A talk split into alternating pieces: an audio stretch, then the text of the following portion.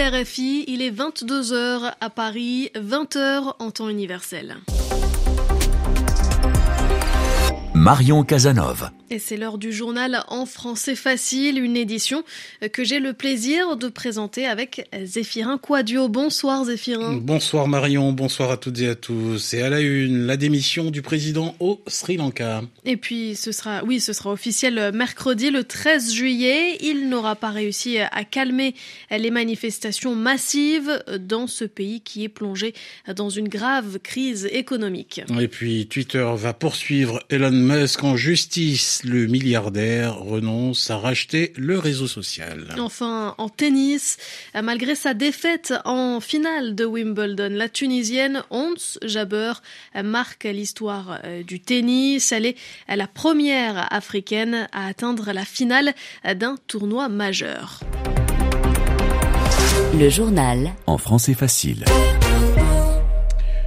Au Sri Lanka, le président cède à la pression de la rue et démissionne. Gotabaya Rajapakse quittera officiellement son poste le 13 juillet, mercredi prochain. Il a fui sa résidence aujourd'hui, juste après. Les manifestants euh, ont pris euh, cette euh, résidence, ils l'ont prise d'assaut. Ces derniers se sont ensuite filmés dans la piscine du palais présidentiel. Pendant plusieurs semaines, une mobilisation massive de Sri Lankais réclamait le départ du chef d'État. Le pays traverse une grave crise économique. Et puis Marion, hein, le Premier ministre aussi est, prêt à démissionner. Il a d'ailleurs convoqué une réunion d'urgence. Et sa résidence aussi a été euh, envahie aujourd'hui, puis incendiée il y a quelques heures. Nirmani est une jeune manifestante. Elle raconte euh, ce qui l'a poussée à descendre dans la rue. Nous demandons que toute la famille Rajapakse démissionne. Les manifestants exigent que le Parlement nomme un nouveau gouvernement qui sera capable de répondre aux demandes de la population. Vous savez, l'inflation est considérable. Officiellement, elle a atteint le mois dernier 50%, mais elle est officieusement de 80%. Les gens veulent une solution d'urgence pour stopper l'inflation, mais aussi résoudre tous les problèmes de pénurie de carburant et de nourriture, deux choses pour lesquelles la population s'inquiète le plus.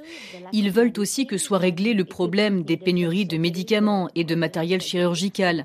La population veut également que le Parlement choisisse un gouvernement intérimaire qui pourra trouver des solutions à ces problèmes urgents et trouver un accord avec le Fonds monétaire international ou tout autre acteur prêt à nous aider. Nous savons que la situation est difficile, nous sommes prêts à traverser ces épreuves, mais nous n'accepterons plus la corruption dans notre pays, plus jamais. Le, témoignage de cette manifestante sri-lankaise jointe par Yelena Tomic. L'armée russe continue de bombarder la région de Donetsk dans l'est de l'Ukraine. Le gouverneur régional déplore 6 morts et 21 blessés ces dernières 24 heures. Moscou continue de gagner du terrain dans le Donbass et tente toujours de s'emparer de Sloviansk. Cette ville est bombardée régulièrement, jour et nuit, rapportent les autorités locales alors que les États-Unis ont voté une nouvelle aide militaire à l'Ukraine. Elle s'élève à 400 millions de dollars. Et puis Washington a d'ailleurs demandé aujourd'hui à la Chine d'être plus claire hein, sur ses positions et de condamner l'agression russe. Dans l'actualité également, Zéphirin, l'homme le plus riche du monde renonce à racheter Twitter. Elon Musk a abandonné l'opération, il l'a fait savoir par ses avocats. Aussitôt après, le réseau social a contesté cette décision et va poursuivre en justice le patron de Tesla. en à peine trois mois, le milliardaire a soufflé le chaud et le froid, c'est-à-dire qu'il a été ambigu dans ses propos sur Twitter.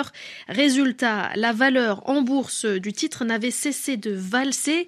Ablajouna dit l'action est passée finalement de 54 à 37 dollars. Tout commence le 4 avril dernier lorsqu'Elon Musk achète 73,5 millions d'actions de Twitter. L'action s'envole. Quelques jours plus tard, l'offre de rachat est officialisée à 54,20 dollars l'action, puis l'accord définitif est conclu le 25 avril. Musk parvient à trouver les financements, mais peu à peu, il fait aussi des annonces qui sèment le doute sur la suite. Il promet qu'il permettra le retour de Donald Trump sur le réseau, en sachant les réactions hostiles que cela suscitera.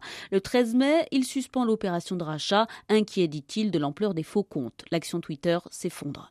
Des analystes y voient une manœuvre pour faire baisser le prix de l'acquisition. Sans se retirer encore, Musk remet en cause la volonté de Twitter de faire le ménage dans les faux comptes. Dans le même temps, il inquiète les employés du réseau en annonçant qu'il veut réduire la modération. Finalement, hier, Elon Musk claque la porte, mais c'est sans compter la réplique de Twitter en justice qui entend bien que cela se poursuive par le rachat prévu par l'accord et ou par des indemnités estimées à 1 milliard de dollars. Abla Jonaidi, deux jours après la démission de Boris Johnson au Royaume-Uni, le Parti conservateur s'organise pour lui trouver un successeur. Et oui, aujourd'hui, l'un des favoris, Ben Wallace, a retiré sa candidature. Actuellement ministre de la Défense, il dit vouloir se concentrer sur son poste. L'ancien ministre des Finances, Rishi Sunak, lui, euh, qui a démissionné en début de semaine, euh, fait désormais partie des grands favoris à la succession de Boris Johnson chez les Tories. Les 16 femmes détenues dans des camps de djihadistes en Syrie ont été euh, mises en examen en France. Elles avaient été rapatriées ce mardi avec 35 mineurs, 3 ans après la chute du groupe État islamique dans le pays. Parmi eux, un adolescent est aussi poursuivi par la justice. Stéphane Duguay, on connaît désormais toutes les accusations qui pèsent contre ces Français rapatriés. La justice aura eu besoin de quelques jours. Désormais, les 16 femmes connaissent le détail de leur mise en examen. Toutes sont inculpées pour association de malfaiteurs terroristes criminels, certaines seulement pour délaissement d'enfants car toutes ces femmes n'étaient pas parties seules combattre pour l'État islamique en Syrie. Parfois, les enfants ont accompagné leur mère. Il y a eu aussi des naissances sur place. Le rapatriement organisé ce mardi est d'ailleurs exceptionnel. C'est la première fois que la France fait revenir autant d'enfants de djihadistes présumés avec leur mère. Jusque-là, l'État ramenait au cas par cas les mineurs enfermés dans ces camps de prisonniers, une pratique très critiquée par plusieurs ONG de défense des droits humains. Parmi ces femmes inculpées, il y a Émilie Koenig, une djihadiste française très connue. L'ONU la considère comme une une combattante des plus dangereuses. La justice a aussi mis en examen un adolescent de 18 ans pour association de malfaiteurs terroristes criminels. En attendant son procès, il est placé sous contrôle judiciaire. Les 16 femmes, elles, sont emprisonnées. Stéphane Duguay, les pèlerins musulmans s'apprêtent à quitter la Mecque. Le grand pèlerinage du Hajj touche à sa fin en ce premier jour de l'Aïd, la fête du sacrifice.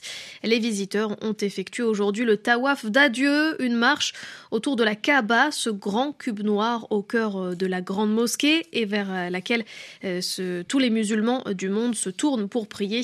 Un million de pèlerins en tout a été accueilli cette année, dont environ 780 000 étrangers tirés au Marion en tennis, hein, la belle histoire d'Ons Jabber a pris fin sur le gazon londonien. la Tunisienne a perdu tout à l'heure en finale de Wimbledon face à la Kazakh Elena Rybakina en trois manches, 3-6, 6-2, 6-2. Le match a basculé après le premier set. Ons Jabber aura tout de même marqué l'histoire de son sport et du continent africain, Sofiane Amazian. La marche était encore trop haute pour Ons Jabber. La numéro 2 mondiale était pourtant grandissime favorite avant la finale. Vainqueur du tournoi de Berlin il y a un mois, Onze Jabeur est redoutable sur gazon, mais elle a trébuché ce samedi. En face, une Kazakh de 23 ans, Elena Rybakina, elle aussi novice à ce stade de la compétition. Le scénario du match a de quoi laisser des regrets. Onze Jabeur a largement dominé les débats lors du premier set, remporté 6 jeux à 3, puis plus rien ou presque. La 23e joueuse mondiale a hissé son niveau de jeu et dicté sa loi sur le cours central. Malgré sa défaite, Onze Jabeur se distingue comme la première joueuse africaine dans l'Air Open à jouer une finale de Grand Chelem. La ministre du Bonheur a de quoi se consoler, elle qui n'avait jamais dépassé le stade des quarts de finale en 2020 à l'Open d'Australie puis à Wimbledon l'année dernière. Son objectif est désormais clair, entrer de nouveau dans l'histoire en s'imposant cette fois en finale d'un tournoi majeur. Sofiane Amazian, allez Marion, quittons les allées de Wimbledon pour faire un tour à vélo euh, sur les bords euh, du lac Léman. Et oui, Zéphirin, c'est là que sont arrivés les coureurs du Tour de France à Lausanne, plus précisément pour la huitième étape.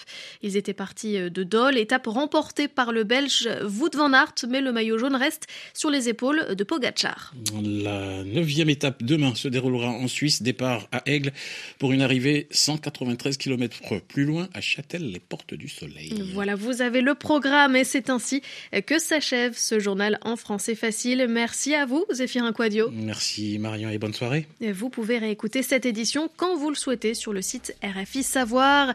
Il est maintenant 22h10 à Paris.